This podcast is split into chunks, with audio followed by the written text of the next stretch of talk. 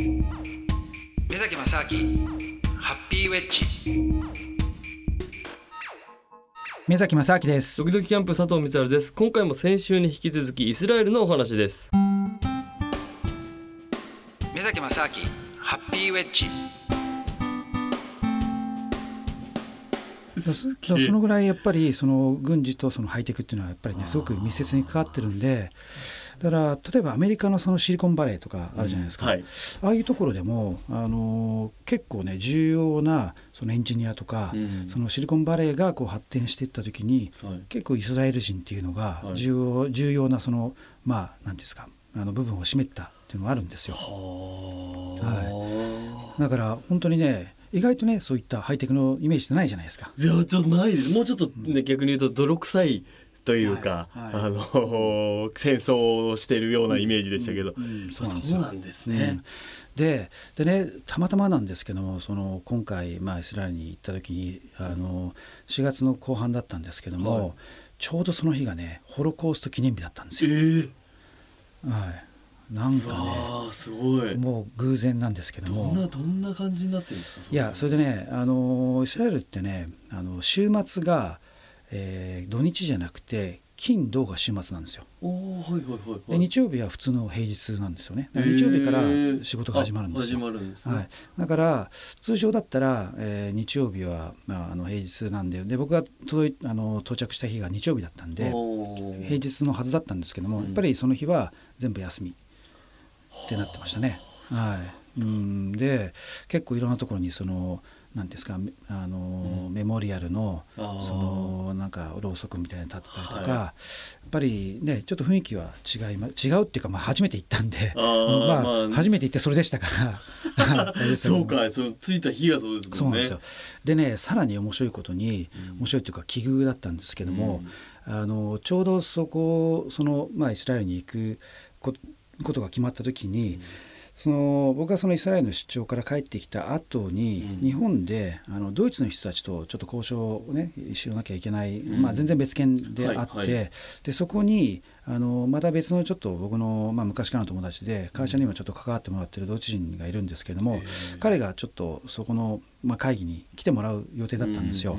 だけど、まあ、僕はイスラエル行くことになったんでね、で実はイスラエルに行くのって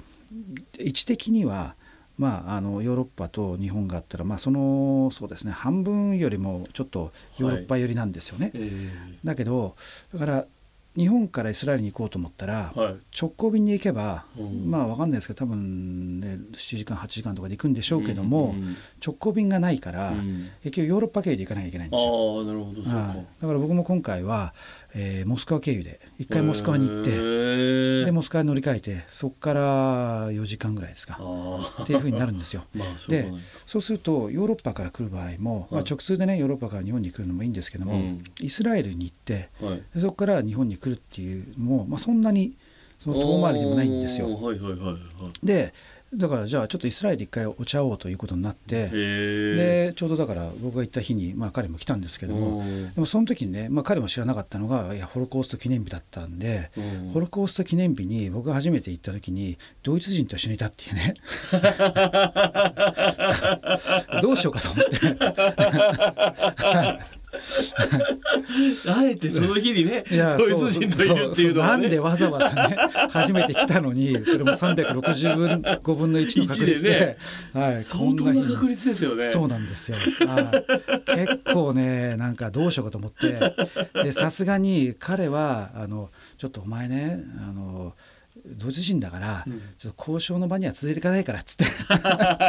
冗談だ。まあ半分冗談なんですけども、うん、まあそれ全然仕事が別だったんでがあったんだけど、まあ、そんな感じでね。で結構あとねそのイスラエルに今回行くのを決めた2週間前だったんですけども、ちょうど東京にいた時に、あの僕が昔あのロンドンで大学院でねあの人類学の勉強をしてた時があったんですけども、うん、その時のクラスメートでアメリカ人の女の子なんですけどもね、うん、それが家族と一緒に、まあ、日本にあの初めて来るっていう連絡来来たんですよ。だからあじゃあちょっと食事でもしようかと家族で食事しようかなんていう連絡、まああの落ち合ったんですけども、ちょうどねその日が僕はイスラエル行くのを決めた日だったんですけどね、でそのアメリカ人の子っていうのは実はあのユダヤ系の女の子で、でイスラエル人と結婚してで今イスラエルに住んでるんですよ。で子供も今2人いてっていうね、はい、だからまあもう完全にイスラエル人になってるわけですよ、彼女はね。でだからそのイスラエル人とその12年ぶりにね、はい、東京で出会った時がちょうどその僕がイスラエルに行くって決めた時ででいや実は今日ね イスラエル2週間後に行くんだよみたいな話になって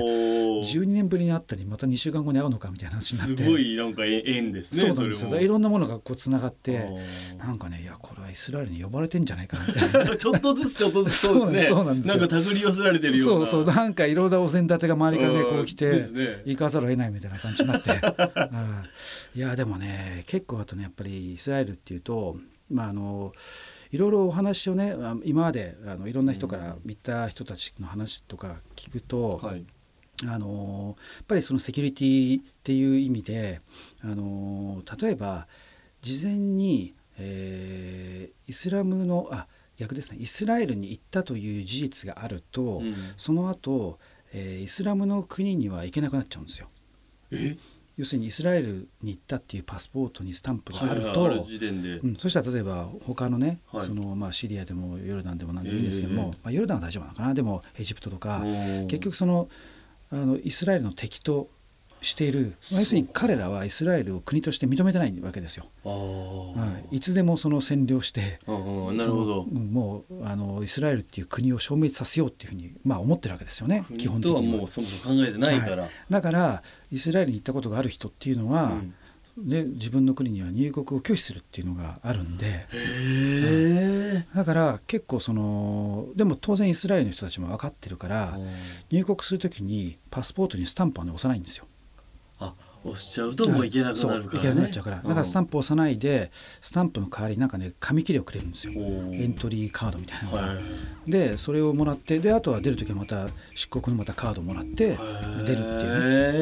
うね。ただ盲点があって、はい。その例えばですけどそういう飛行機でやる場合はね、うん、空港だからこう出て入っていくわけじゃないですか、うん、でも今度その国境を越えたりして国境って、えーと、北はシリアでで、はい、東の方がヨルダンとあとまあレバノンとかもつながってるのかな、はい、がだからそういう他の国に、はい、例えばじゃあヨルダンにイスラエルから、この続きはまた来週です